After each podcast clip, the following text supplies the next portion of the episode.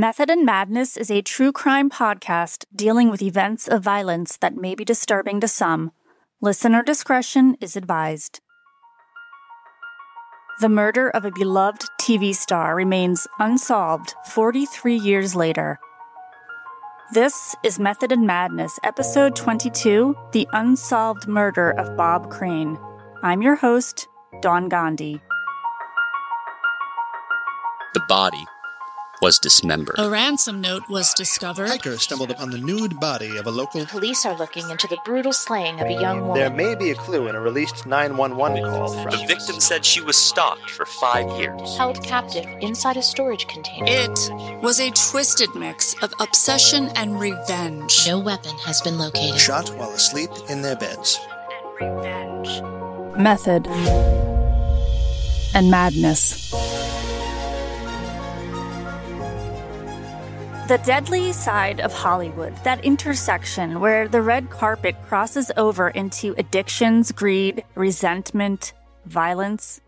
It's there that you'll find those gripping, shocking, sad, true stories of the stars that on screen appear to have it all, where words and terms can trigger instant memories of tragedy, spark discussions, where locations live in infamy like South Bundy or Cielo Drive.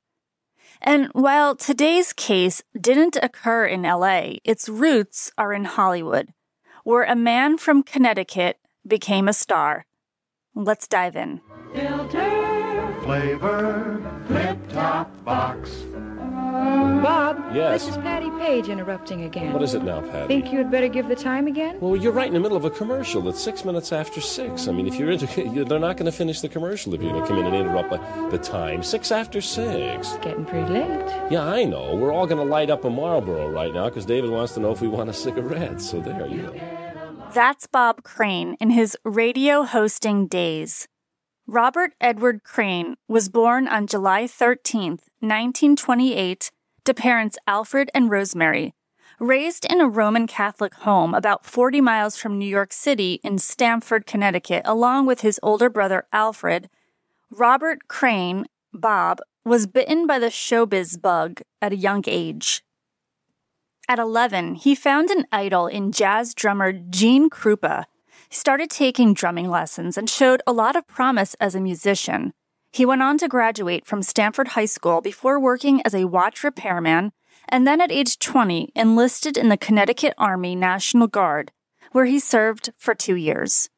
He married his high school sweetheart, Anne Terzian, and the pair had three children together Robert, Deborah, and Karen. In 1950, he found a job in Hornell, New York, working at radio station WLEA, and then he moved on to radio stations in Connecticut. He worked as a disc jockey and news announcer, and his charisma and comedic style as a talented voice impersonator was recognized by CBS Radio in Hollywood. After listening to Bob for a few weeks, they offered him a job out on the West Coast at CBS Radio, a morning show in LA. Well, my little son Bobby is going to be our guest on the show today, and of course, my name is Bob Crane. I thought I told you to wait in the car. No, I can't wait in the car. We have too much to do on the show today. It's going to be a nice day eventually, uh, I hope. Anyway, it's very cloudy out right now. We just got back from breakfast. Of course, Dave didn't come back yet. He just went out the door, in fact. Who was that masked man, anyhow? That was no masked man. That was Dave, my engineer. He'll be back in just a couple of seconds. He went to get my son, Bobby, who will be our guest today. Of course, our program is brought to you with the compliments of White House Cigars with HTL. And as for right now, we have Miss Doris Day to sing. Doris? Come on now, it's too early in the morning. You want to get paid? See, all you have to do is mention money. That gets them right away. Oh, you're so clever. No, not not really clever. Just go ahead and sing. It's a minute and a half after When eight. skies are cloudy and... The Bob Crane Show aired on KNX, and guests included 33 year old talk show host Regis Philbin, as well as Rod Serling, Marilyn Monroe, and Jerry Lewis. While working at the radio station, Bob was also trying to make it out in Hollywood. He appeared in TV shows like The Twilight Zone, The Alfred Hitchcock Hour, The Dick Van Dyke Show, and others, and began taking acting lessons with Stella Adler and doing parts in local plays. Bob became a series regular on the popular wholesome family series The Donna Reed Show as Dr. Dave Kelsey. And then, his big break came in 1965 when he scored the role of Colonel Robert E. Hogan on Hogan's Heroes. The show, which is what the handsome, likable Bob became best known for, was a comedy on CBS, aired for 168 episodes from 1965 to 1971, and was set in a German POW camp during World War II. Bob even played the drums for the opening theme song. There were lighthearted, silly storylines, and in it, the Nazis were portrayed as bumbling buffoons. The show earned a few Emmys for actor Werner Klemperer for his role as Colonel Klink and two Emmy nominations for Bob Crane. For the first year as the title character, Bob kept his job at the radio station before it became too much and he signed off of KNX for the last time on August 16, 1965. Reportedly, it was during Bob's time on Hogan's Heroes that he engaged in an affair with one of his co stars, an actress named Cynthia Lynn, who played Colonel Klink's secretary, Helga. Bob later insisted the role be recast the following season, and Patricia Olson stepped in, and Klink's secretary was now a similar character named Hilda. The affair had caused a rift in Bob's marriage, and he divorced his wife Anne and began dating his new co star, Patricia Olson, whose stage name was Sigrid Valdis. The two married in 1970 and had two children together, Scott and Anna Marie. So, was Bob Crane a charming comedic actor who just happened to have an affair? Well, as Bob's popularity grew, another side of him was showing itself around Hollywood. Some would call Bob a full on sex addict obsessed with women and with making amateur films, a lifestyle that may have led to his death.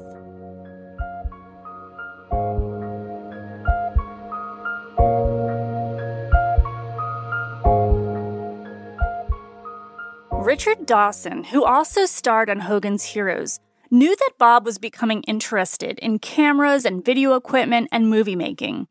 In the late 60s, Dawson introduced Bob to a friend of his, an electronics company employee, a man named John Henry Carpenter, not to be confused with the director of the 1978 masterpiece, Halloween. No, this John Carpenter was a sort of camera equipment expert to the stars. With Bob getting into the art of home movies, and in a time before everyone owned a camcorder, he needed some assistance in picking out the right equipment. That is when his friendship with Carpenter took off. Carpenter became an assistant of sorts to Bob Crane, helping him purchase and set up the video equipment. Meanwhile, despite his marital status, Bob was having numerous affairs with different women that he was picking up at bars and nightclubs, and tagging along with him was his new friend, John Carpenter. Their friendship grew, and as they went out at night, women were drawn to Bob Crane, his looks, his celebrity status, and Carpenter was happy to be along for the ride. The two would take women back to hotels and film threesomes and other sexual exploits. Bob's hobby became a fixation, as he began photographing and videotaping numerous women as they posed naked for him. He developed the photos in his own darkroom and learned how to edit videos, taking hours to make his own pornographic movies. Reportedly, while all of the sex on film was consensual, the women were not always aware they were being recorded. Over the years, Bob's son Robert Jr. and Scott have said they were aware of their dad's activities, a fact he didn't try to keep a secret from either of them. Still, they described Bob Crane as a good father, and Crane's daughter Karen also said he was a good dad, the type that would play, be silly. He was no different than the other dads on the block. It wasn't long before the tabloids started printing stories of the Hogan's Heroes star, and it didn't help matters that Bob enjoyed sharing the photos he had taken passing albums around on set and showing off his work to friends. In 1971, Hogan's Heroes went off the air, but would live on in reruns for decades. Bob Crane never truly found that winning role again, and, and, some say it was because of the reputation he was gaining in Hollywood of a cheating, sex addicted man with a camera. In 1973, pursuing his love of theater, Bob purchased the rights to a play written by Norman Barasch and Carroll Moore called Beginner's Luck and played the lead, Paul Burnett. His bio in the play's program mentioned the frequent comparisons of Bob's comedic talents to Jack Lemmon, Bob Hope, and Cary Grant. He toured the play around the U.S. for the next five years. During those theater appearances, John Carpenter latched on to Bob, following his productions around the country, spending a few days going out to bars with Bob to pick up women. Bob Crane was Carpenter's ticket to a life of celebrity and lots of women. In 1974, Bob starred in the Disney movie Superdad, along with a 22 year old Kurt Russell, along with Dick Van Patten and Bruno Kirby. In the movie, Bob plays an overprotective dad to his college aged daughter, played by Barbara Rush, in a film that critic Judith Crist called shoddy and stupid by the lowest family fare standards.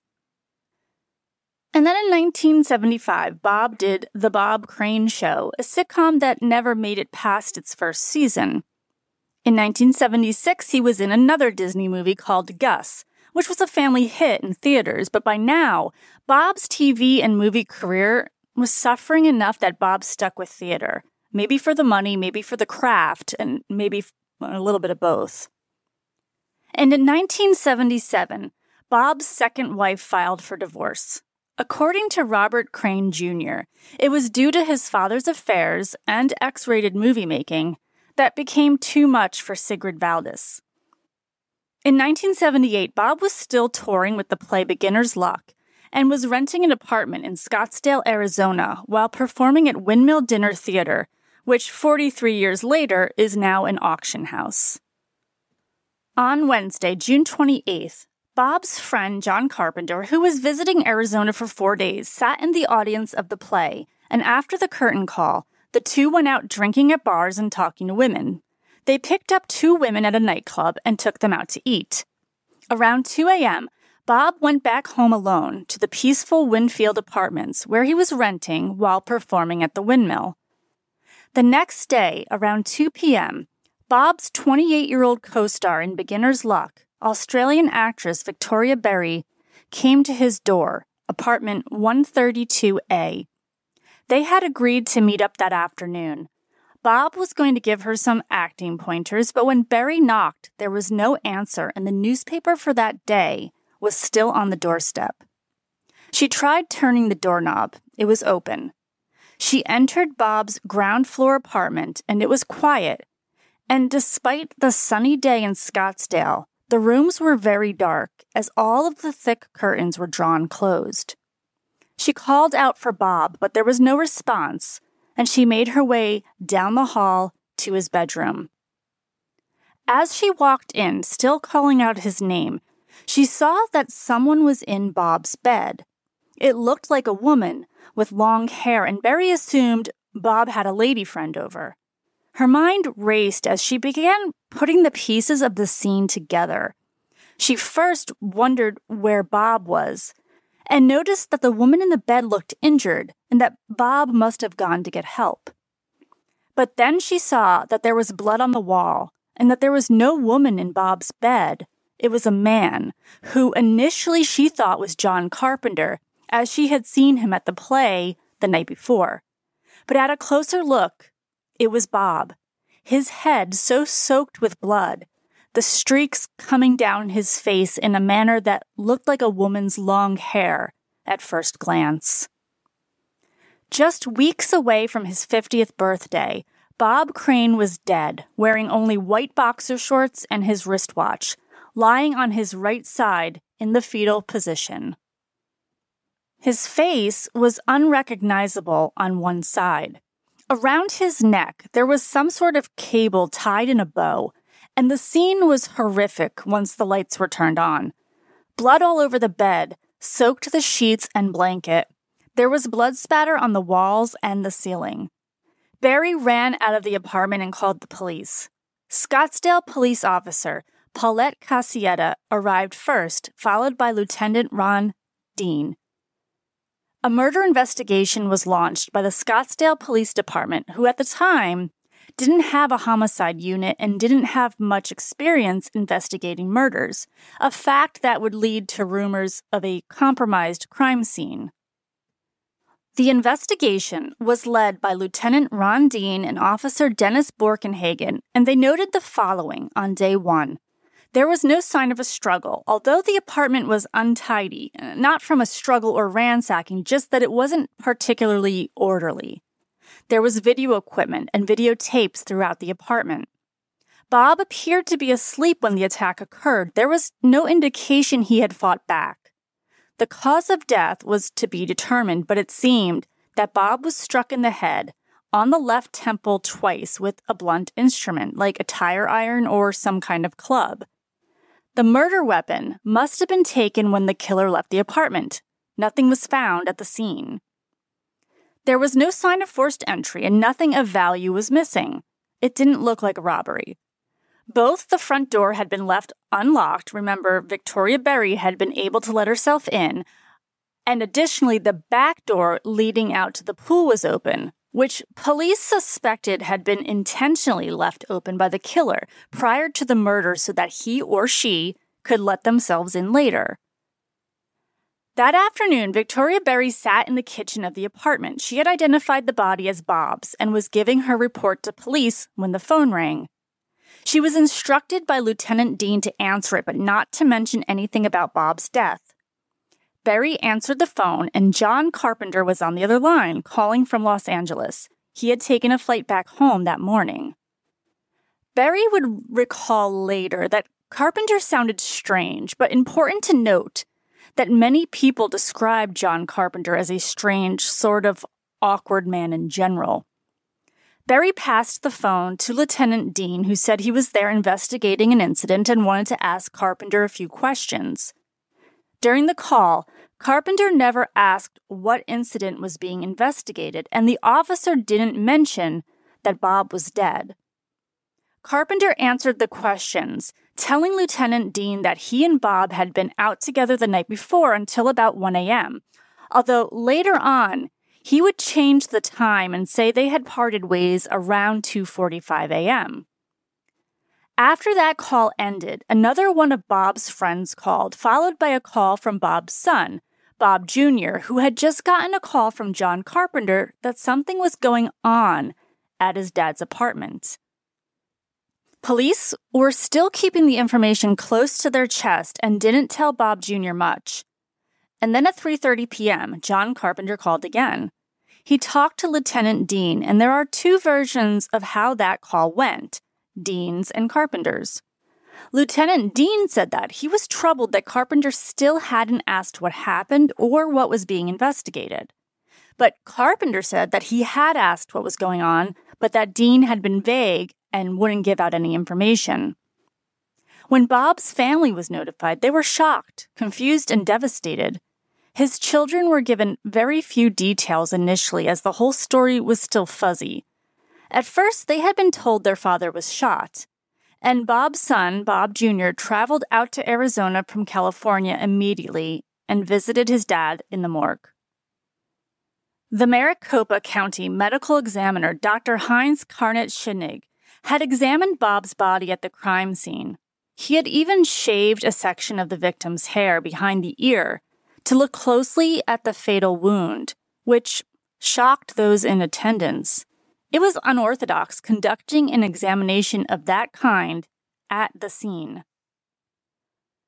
Karnitschnig put together a timeline of events based on the injuries and condition of Bob's body.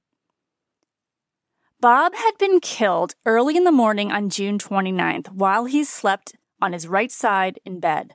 The injuries to his head were two separate blows with a blunt object, and both injuries were deadly. The second blow to Bob's skull was likely the one that killed him, and his death would have been instant. The killer then took an electrical cord and tied it around Bob's neck, However, he was already dead when this occurred. Whatever the murder weapon was, the killer wiped the blood off of it with the bed sheets before taking it with them, leaving the apartment. The autopsy was conducted the next day by Dr. Thomas Jarvis with the manner of death listed as homicide and the cause of death head injury. It was determined that Bob Crane had died from two heavy violent blows to his head. He had suffered skull fractures and deep contusions of the brain. The cord tied around his neck did not contribute to his death, but may have been used to prevent Bob from screaming. It was noted on the report that there was a dry, flaky substance found near his genitals, which may have been semen, but it was never tested. Arizona newspaper The Arizona Republic had Bob's murder on their front page with the following headline TV star Bob Crane found beaten to death in Valley. Other papers grabbed readers with the headlines Hogan's Heroes TV star is found slain. Police interviewed Bob's friends, family, and current and former co stars. While many murder investigations begin with, quote, the victim didn't have any enemies, with this one, that was not the case. Despite how lovable Bob Crane was on radio, screen, and stage, and although he was charming and kind hearted to those that loved him, police quickly learned there was quite a few people that may have had a motive to kill him. There was his wife, Patricia Sigrid. She and Bob were separated and in the middle of a messy divorce, and they'd been arguing by phone the night before Bob was found dead. It was rumored that there was an actor that had fought with Bob a few months earlier. Rumors swirled that it may have been a mob hit. There was Bob's friend, John Carpenter, who had witnesses in Arizona said that they'd seen arguing with Bob in the days leading up to his murder. But other witnesses said everything seemed fine between the two. And Bob Crane Jr. told police that through conversations with his dad, he learned that Carpenter was starting to be a quote, pain in the ass to Bob. Bob had even expressed wanting to end the friendship with Carpenter. And then there were the men, the men who had had their wives and girlfriends seduced by Bob over the years. And there were hundreds of women. Some of them had been in relationships, and some of those women's partners were pissed. To add insult to injury, many of these women had also been photographed by Bob nude. During the police investigation, they had found hundreds of Polaroid photos in Bob's home of different women, all nude, and the videotapes, the documented home movies that Bob had made during many of his sexual encounters with some women who consented to being recorded, and some who had no idea there was a camera on them. In the bathroom of his Scottsdale apartment, there was a makeshift darkroom where Bob would develop photos along with a photo enlarger. Bob's homemade porn videos were edited in such a way that he would cut in scenes from sitcoms and talk shows in between scenes of himself engaging in sex acts. But it was John Carpenter that police began to zero in on and the suspicions that he had the motive to kill. It was unusual that Carpenter had been staying at a hotel while visiting Scottsdale. Throughout his and Bob's friendship, he would stay with Bob when he was in town visiting. The hotel stay seemed to coincide with the theory that Bob was trying to end the friendship. Carpenter had been the last known person to see Bob alive and was even seen in some of Bob's homemade videos. It was suspicious that he had called Bob's apartment twice the day he was found murdered, like a killer who returns to the crime scene. Further, Carpenter had not shown any concern for Bob or asked why police were there investigating, although he claims that he did ask what was up. So now it was time to take a closer look at Carpenter. Investigators tracked down the car he had rented while visiting Arizona, a 1978 Chrysler Cordoba. It was at a Chrysler dealership in Phoenix being repaired after Carpenter had complained to the car rental company that there was something wrong with the vehicle's electrical system. Police suspected that the murder weapon, which still hadn't been found, may have been a tire iron and needed to take a good look at Carpenter's car. Lieutenant Dean had the car towed to the State Department of Public Safety for a forensic examination. turned out that blood was found on the passenger side door. Upon testing, it was discovered that the blood type was B negative, which just happened to be the same blood type that Bob Crane had. Significant since reportedly only one in seven people had that blood type. Of course, this was 1978, long before the first documented case of DNA being used in a criminal case, which was in 1986. And no firm determination could be made that the blood was Bob's. With the discovery of the blood in his rental car, police contacted John Carpenter and informed him that he was a suspect in his friend's murder. Carpenter then returned voluntarily to Arizona from his home in LA to clear his name and to help police identify the real murderer of Bob Crane. While back in Scottsdale, Carpenter offered to take a lie detector test as well as offering to take truth serum, and he even asked to be hypnotized.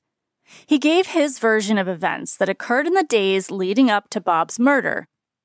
Carpenter had arrived in Arizona the weekend prior to the murder to conduct some business and to hang out with Bob. He checked in at the Sunburst, which was only a few blocks away from where Bob was renting the two bedroom at the Winfield Apartments. On the night of June 28th, after the play, Bob, 49, and John Carpenter, 50, left the theater and took Bob's car to a nearby gas station to fix its flat tire. They then went back to Bob's apartment, where Carpenter said that he overheard a tense argument between Bob and his wife on the phone. Afterward, they did some bar hopping and disco hopping, the usual. They started the night at the Disco Bogarts, it was revealed that John Carpenter didn't drink and Bob barely did, but going to bars and clubs was the best way for the pair to meet women. And there they met two sisters, Carol and Christy Newell. Bob didn't show much interest in the sisters and called an acquaintance from the disco, a woman that he had previously slept with, a 29 year old named Carolyn Barr, who worked at a local restaurant. Bob asked Carolyn to meet him and Carpenter for a middle of the night breakfast, and she met them along with Carol Newell at a coffee shop called Safari. Christy Newell had left the group for the night. Through interviews, it was learned that nothing of note occurred at the Safari coffee shop, and after the four finished their breakfast, Carolyn Barr drove herself home, Bob Crane drove himself back to his apartment, and John Carpenter drove Carol Newell back to his hotel room where he essentially tried to put the moves on her. She turned him down, and he drove her home in his rental car around 3 a.m. According to Carol Newell, while being dropped off by Carpenter, he had made her promise that she would go to Bob Crane's apartment the next day, a move that convinced police that Carpenter was trying to persuade someone else to find his friend's body. Carol never ended up keeping that promise, and ultimately it was Victoria Berry that ended up finding Bob. After dropping Carol off at her home, Carpenter said he then returned to his hotel and called Bob to see if he had scored with his friend Carolyn. He hadn't, and Carpenter told him that he wouldn't need a ride to the airport the next day, that he had his own transportation. According to Carpenter, the two said goodbye, and that was that. Bob's agenda book, which was on the nightstand next to his bed, confirmed in his handwriting that he was supposed to take Carpenter to the airport on that fateful morning. At 8:24 a.m. the next day, hotel records show that Carpenter checked out of the Sunburst. He said that after that, he took a cab to the airport since remember, the rental car had electrical issues. He flew back to LA and drove himself to work. While there, Carpenter said he called Bob to check in, and that was when he first spoke with Lieutenant Dean. Which brings us to a few days after the murder, July 1st, when Scottsdale police knocked on John Carpenter's door in California, an apartment he was sharing with 20 year old Rita Cloutier while separated from his wife Diana. Rita answered the door but didn't know where Carpenter was and guessed that he may be at his friend Richard Dawson's.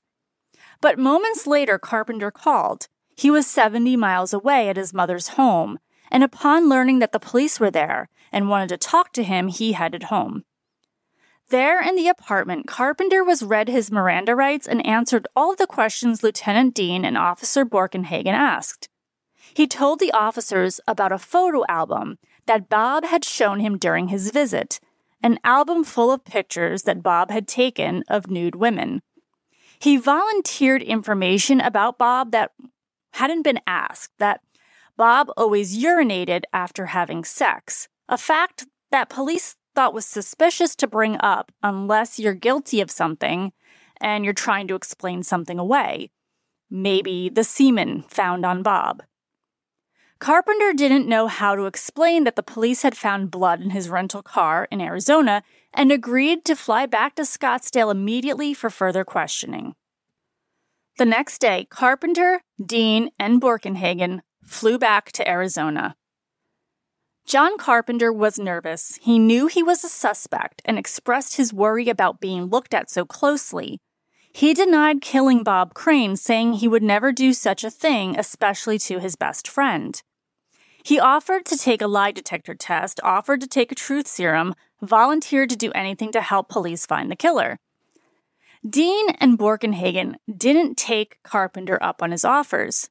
They wanted to arrest him and charge him with Bob Crane's murder. They had blood in his car. He was the last person to see Bob alive. He had called twice while they were investigating the crime scene. And a photo album Carpenter had mentioned twice was never found in Bob Crane's apartment. Police assumed Carpenter had taken it and mentioned its existence only to throw the police off. Maybe he was trying to point the finger at a jealous husband. No arrest would be made that day, though. The Maricopa County Attorney, Chuck Hyder, said what they had was circumstantial at best. There was nowhere near enough evidence against John Carpenter to prosecute him for murder. They would have to get more evidence. Without any charges against him, John Carpenter was free to go and he flew back to California, well aware that he was still on the police radar.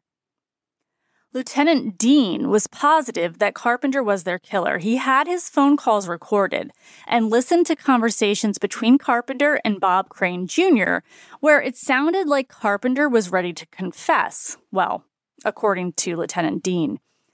The way Dean saw it was that Carpenter had been a tag along to Bob Crane and Richard Dawson for years and was green with envy and angry that Crane was cutting him off, moving on, and focusing more on his family. To Dean, that was enough of a motive for Carpenter to kill Bob Crane. It was only a few days later when Scottsdale police were back in California, back at John Carpenter's front door, ready for another interrogation. During their questioning, Carpenter again denied killing his quote best friend, and Dean repeatedly told him, I know you did it. But they had nothing on him. Carpenter was once again free to go. But his arrest would come 14 years later.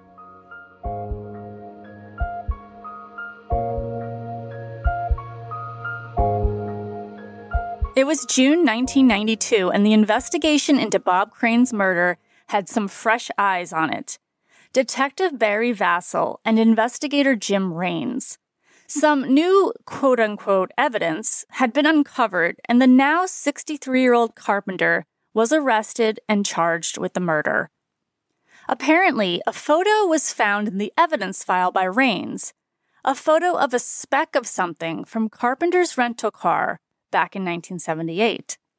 This photo was analyzed by pathologists, and it was determined that the speck was human tissue with a piece of hair attached. The actual speck, the physical tissue, was never preserved, but with the photo, the Maricopa County attorney gave the go ahead to prosecute. Police were certain they knew what the murder weapon was, too. While they originally speculated that Bob Crane may have been hit with a tire iron, detectives in 1992 took a look at the evidence and noticed two bloodstains on the bedsheet. It looked like the killer had wiped the murder weapon clean on the sheet, and they thought that the V formation in the stain looked like the shape of a tripod, a camera tripod. Working with the crime lab, the circumstances were reconstructed using a camera tripod, and the testing showed that the tripod's shape and size matched both the bloodstain on the sheet and the injury to Bob Crane's skull. While many were relieved that justice may finally be near, others were skeptical. The Maricopa County Attorney Richard Romley was up for re election that year. Of course, Romley denied the arrest had anything to do with politics, but friends and family of Bob's remained concerned that there was enough evidence to convince a jury.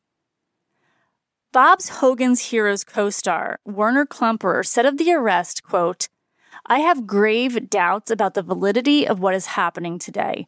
I personally am not sure whether this will ever be solved. The police were sure they had their motive, though. Bob Crane was done with John Carpenter, wanted to end the friendship and move on better himself. Carpenter was furious about this and killed his friend. So the trial started in summer of 1994 and lasted for eight weeks, but the prosecution didn't have much evidence to convince a jury of Carpenter's guilt.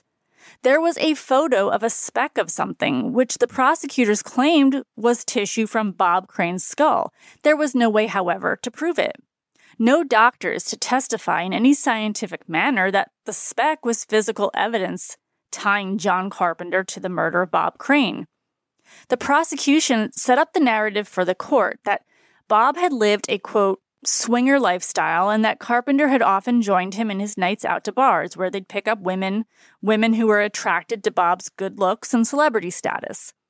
Bob and Carpenter would take the women back to Bob's place and engage in sex, which was often photographed and recorded.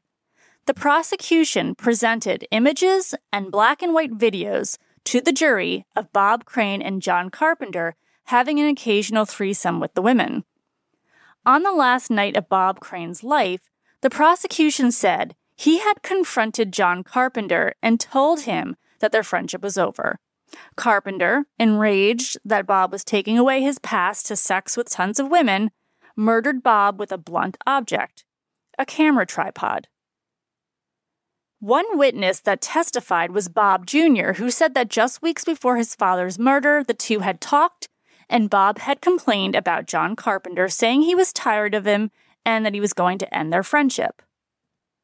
The defense argued that the evidence against John Carpenter was inconclusive and offered other theories, like the jealous husband theory, casting reasonable doubt and posing the possibility that Bob was murdered after pissing off the wrong boyfriend or husband. The jury deliberated for two and a half days before coming back with a verdict of not guilty. John Carpenter was free and relieved to finally have his name cleared. Friends and family of Bob's were furious that no justice had been served, and many were certain that the right man was walking the streets. Still, it all came down to a lack of evidence, with a juror later saying that there was no conclusive report that the blood or the speck on the inside of Carpenter's car was Bob Crane's. And without that confirmation, the juror simply couldn't convict a man of murder.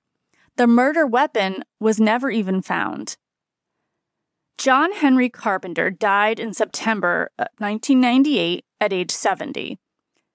Various rumors have swirled around, mostly from tabloids in the years since Bob's murder. It's the murder of a beloved TV sitcom actor who loved to have sex with lots of different women. It's unsolved there's going to be crazy theories and suggestions. Some theories suggest sex scandals and a murder committed by a porn director who was mad that Bob had backed out of doing an adult film. Over the last few decades, since Carpenter's acquittal, Bob Crane's children have struggled to come to terms with the lack of justice in their father's murder. They hoped that maybe someone would breathe life back into the case, and with the improvement of DNA testing, there's hope. The case made headlines again in 2016 with information released that a reporter in Phoenix, John Hook, had the DNA found in Carpenter's car retested using science that has improved greatly since the trial. Through the testing, it was determined that the DNA found on Carpenter's car door was not Bob Crane's. There was actually two different DNA profiles detected, one from an unknown male and the other was too partial to make any determinations. Bob Crane Jr. was shocked to hear the news while Carpenter's family expressed their relief. Some headlines released after these tests indicated that John Carpenter was cleared. I don't see how it clears him or anyone. One DNA profile was an unknown male, and the other was too partial to identify. So the partial one could have been Bob's? Even if neither DNA profile led back to Bob, that doesn't clear John Carpenter of his murder. There are still no other official suspects. A lack of Bob's blood in Carpenter's car doesn't make Carpenter innocent, it doesn't make him guilty either. Bob's son, Robert Crane Jr., later wrote in his book, Crane Sex, Celebrity, and My Father's Unsolved Murder, that the investigation was botched from the beginning with friends and acquaintances of the victim allowed into the crime scene, people touching things, contaminating the scene, smoking cigarettes inside the apartment, and a police department that was inexperienced with homicides. While he testified at Carpenter's trial that he believed Carpenter killed his father out of anger and that their friendship was ending, Bob Jr. also had reason to believe that his stepmom, Sigrid Valdis, may have been involved as she would have gained financially from the murder. Maricopa County DA Rick Romley disputed that she was ever a suspect. She had a solid alibi for the night. A lot of coverage on this case centers on Bob Crane's love of women and his love of home movies and combining the two. And it's certainly an integral part of the case because it very well could have something to do with his murder. I get that. But let's take a moment and look at the evidence more objectively. In 1978, the US was experiencing an increase in homicides. In fact, the rate nearly doubled from the mid 60s to the late 70s. The estimated number of homicides that year was 19,560, a number steadily rising from just over 9,000 in 1960. According to FBI crime reports from 1976 to 2005, males represented 77% of all homicides and 90% of offenders. What can be gathered from the victim's age? Bob Crane was 49 at the time of his murder for which 1978 that would have counted for approximately 4,365 of the nearly 20,000 victims. In terms of statistics regarding age and gender, Bob Crane's homicide was not a rare case. So, what about the weapon used? In 1978, blunt objects were used in only 937 of the 19,560 homicides in the US. The most common weapon was handgun or some other type of firearm, with blunt object being the least common weapon. And crime statistics show that blunt objects are most commonly used during the commission of a robbery. But in this case, we know no robbery occurred. Being friends or acquaintances to each other was the most common relationship between offender and victim in 1978. So while the weapon used wasn't the most common one, this wasn't an unusual or rare circumstance for a murder. How about the scene? If Bob was asleep when he was murdered, then the killer either was able to use a key to get inside the apartment, the door was already unlocked and the killer knew that, or the killer was already inside the apartment. Let's ponder the theories.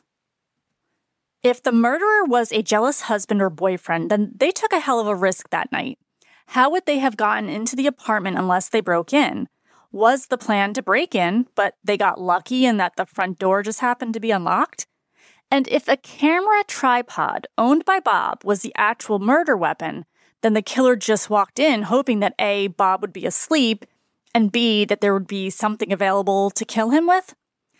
I think the theory that it was a jealous husband or boyfriend would mean that the weapon was not the tripod. It was something the boyfriend or husband brought with them and took with them after the murder. Same goes for if the killer was hired or was done through some kind of mob hit. Or was a person that had appeared in Bob's videos and was afraid of exposure. Any of these possibilities that don't point to John Carpenter are not unlikely scenarios. The only fact that doesn't really line up with this theory is the lack of a break in. The murder itself, the bludgeoning, certainly indicates a rage killing. This was personal. This was angry. This person knew Bob Crane. Was it someone that was hired and a key was provided, which explains the lack of a forced entry? Now let's look closer at John Carpenter as the alleged killer. He could have easily accessed Bob's apartment by leaving a door unlocked, maybe unlocking the back door while Bob was busy on the phone with his estranged wife. He called Bob after their night out, possibly to ensure that Bob was alone in the apartment and didn't have a woman with him, and to tell Bob that he wouldn't need a ride to the airport the next day. This covers him, so if anyone asked why he didn't check in on why Bob didn't show up to drive him, Carpenter could explain why he took a cab and why he had phoned Bob in the middle of the night. So after that call, Carpenter goes back to Bob's apartment in the early morning hours, maybe even walks there from his motel room, lets himself into the apartment through the back door that he had left unlocked for himself. He knows that there's a tripod he can use to assault his friend. He kills Bob Crane while he's asleep, ensuring that there will be no way for him to fight back. Wipes the tripod off on the sheet and exits the same way he walked in, but before he leaves, unlocks the front door too so that Bob Crane can easily be found the next morning. Remember, he allegedly had asked his friend Carol Newell to go check in on Bob the next day.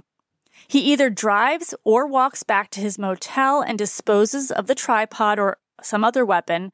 Maybe he drives it to a dumpster somewhere. Blood or tissue on the passenger door could have come from Carpenter getting rid of the murder weapon by driving to dump it and possibly his bloody clothes. What about his motive? Killing someone and risking prison because your friend is taking away your ticket to a lot of sex with women. It's kind of weak, but people have committed murder for a lot less. There just wasn't much for Carpenter to gain from killing Bob Crane. After the murder, if John Carpenter was the killer, he was awfully cooperative. Was he confident that he wouldn't be looked at? Did he think he was smarter than the police and that he had carried out the crime so well that cooperating would make him look more innocent? Why offer to take truth serum and a lie detector test? Was he actually innocent? If so, were the police targeting him in order to just solve the homicide? And then in 1992, when the case was re examined, was Carpenter again targeted because of the ease of naming him as a suspect? I can't help but wonder if the camera tripod, being the weapon theory, was a way to symbolically nail Carpenter as the killer. I am a huge proponent of forensic evidence, forensic science, of science in general, but 14 years after the murder, an investigator surmises that the weapon just so happens to be something that would symbolize the relationship between John Carpenter and Bob Crane, as well as the killer's profession. It's almost too on the nose, too easy. Bottom line, my opinion based on the highly circumstantial evidence is that it was probably John Carpenter who murdered Bob Crane, based on the lack of forced entry, phone calls to Bob's apartment, and the fact he was the last person known to speak with Bob before his death. What do you think? Reach out. Let's discuss. There were two other murders in Scottsdale in the summer of 1978, and they were unsolved as well. One was the murder of a woman, Patty Kruger, age 30, who was found beaten and stabbed in a parking lot one week before Bob Crane was murdered. The other victim was 25 year old Ken Avenir, who was found in his hotel room on August 27th with his head bashed in with a lamp and his body stabbed 17 times with a ballpoint pen. The eerie part is that Ken was staying at the Sunburst Resort, the same place that John Carpenter had stayed in just two months earlier. At the time, police determined that the murders were not related to Bob Crane's murder. Bob Crane is buried at Westwood Memorial Park in Los Angeles. His second wife, Sigrid Valdis, died in 2007 and is buried next to him. Bob's murder is still officially listed as unsolved. Thank you for listening to Method and Madness. This is an independent podcast, so if you like it, go ahead and leave a five star review. It helps new listeners find me. I'm on Twitter at MethodPod and on Instagram at Method and Madness Pod. There's a Method and Madness page on Facebook as well. To chat or discuss the episode, reach out to me at methodandmadnesspod at gmail.com. Method and Madness is a true crime podcast dealing with dark and disturbing subject matter. For crisis support, text hello to 741 741.